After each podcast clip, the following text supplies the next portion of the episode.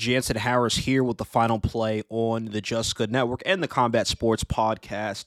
Look, guys, Shakur Stevenson, he was impressive against Robson Conceição. Yes, there was some low blows, but he outclassed him. It was easy work on two scorecards, 117 to 109, another scorecard, 118 to 108. Shakur dominated would have said he retained his belts, but he lost it on the scale, weighed 1.6 pounds overweight. I thought that was unprofessional from him. He should have been a professional and try to lose that weight, but he didn't care. He he knows he's moving to 135. That's his mindset.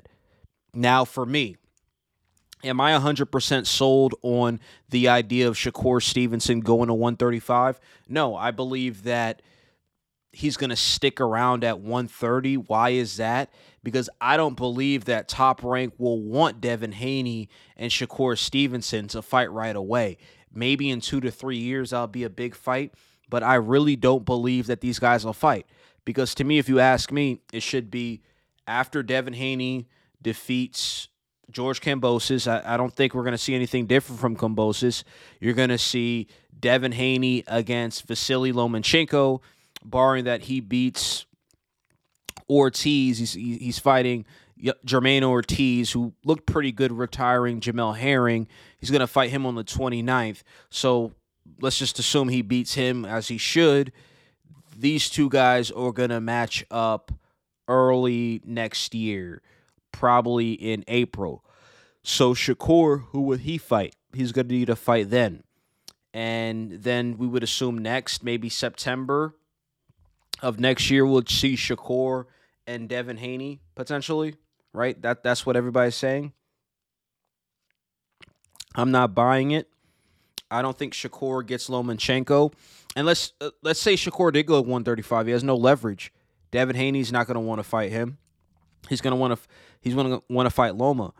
He he probably wants the Tank fight. Not saying that'll happen. It doesn't seem like Tank is interested in that fight, but he's going to pursue a, a fight with Tank. Maybe he wants to move up.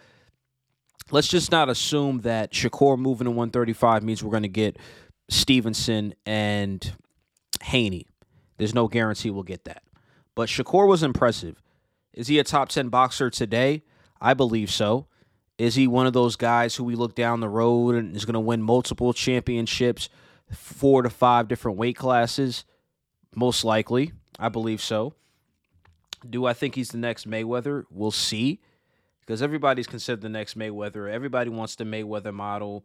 And hopefully, again, I want to see these fights. I want to see Ryan Garcia uh, fight Tank and, and Tank fight Shakur and Shakur fight eventually Teofimo Lopez. I want to see all those fights. Do I think it happens anytime soon? I don't think so. What's holding these fights back? Some of these young prospects, they stay in prospect mode we'll see. A little bit petty, but Shakur Stevenson and Ryan Garcia going at it on the internet. We've seen Ryan Garcia talk about how Shakur is sensitive and Shakur is just just a soft type of guy and he can't knock him out if he can't even knock out Robson, Conceição. So they're going back and forth. And if you ask me, Ryan Garcia would have no shot against Shakur Stevenson. I think he has too much talent for him.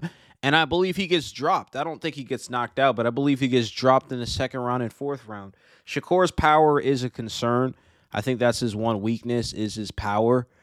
However, you don't need a lot of power to be the most powerful guy in the world to to win every fight or to win most of your bouts, right? I'm not saying he'll go undefeated. He has a could have a great chance of doing it. Depends on how his career is managed.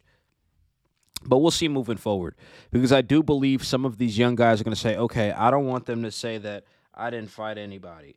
And I think you're going to see that, especially at a tank.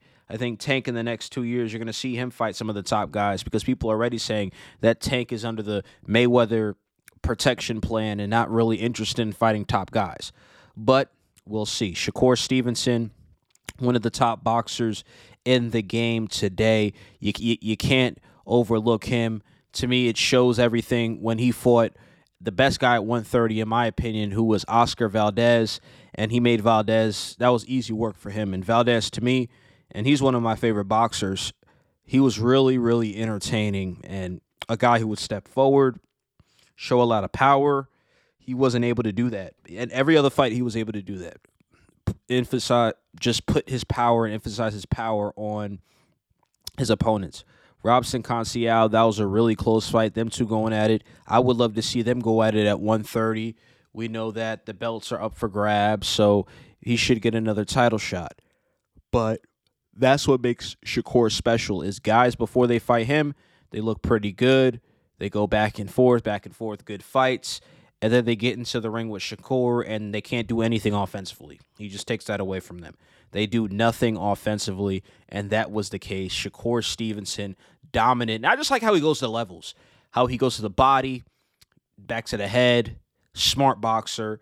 You, you saw him trying to press forward. I think I hit with a couple of big shots, but showed his chin and that it's durable. But overall, I'm impressed by Shakur.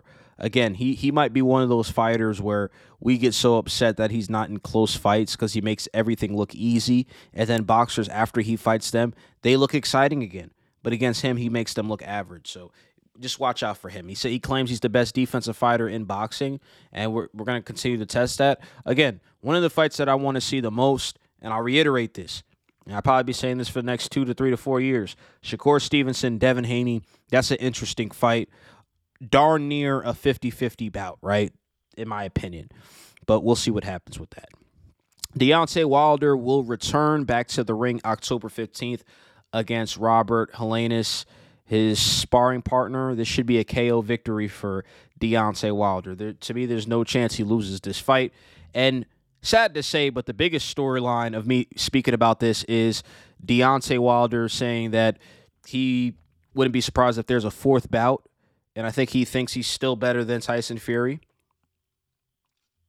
But if you ask me if these two get in the ring again, you're going to see for the fourth time Tyson Fury defeat Deontay Wilder. Because if we look back at the first fight, if you take away those two knockdowns, in my opinion, Tyson Fury won that bout. And this would be three straight KOs. That's what you would see out of it. You would see Deontay Wilder lose again. I think he needs to move on from that. He he just he just doesn't need to speak about that because they're just not on the same level.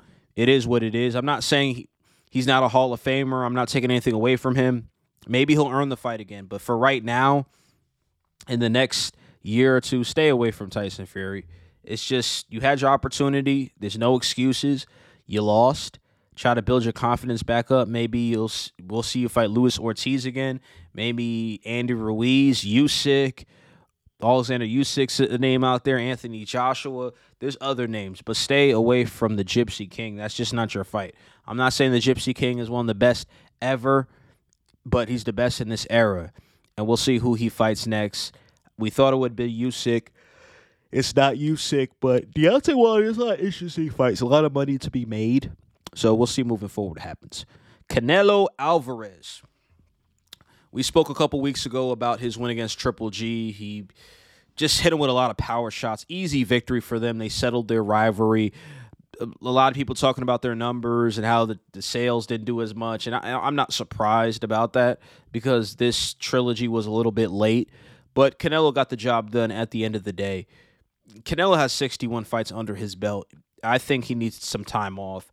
He has the wrist injury. I think he takes a year off maybe a year and a half off. I believe when he comes back, it won't be Demetrius Bivol, but it will probably be Bivol in two years. I believe in two years he'll fight Demetrius Bivol. I, I really think Canelo needs to take a break. He's been extremely active, which I give him a lot of credit for that. He's been the face of boxing, but I think he needs to slow down. He looks tired.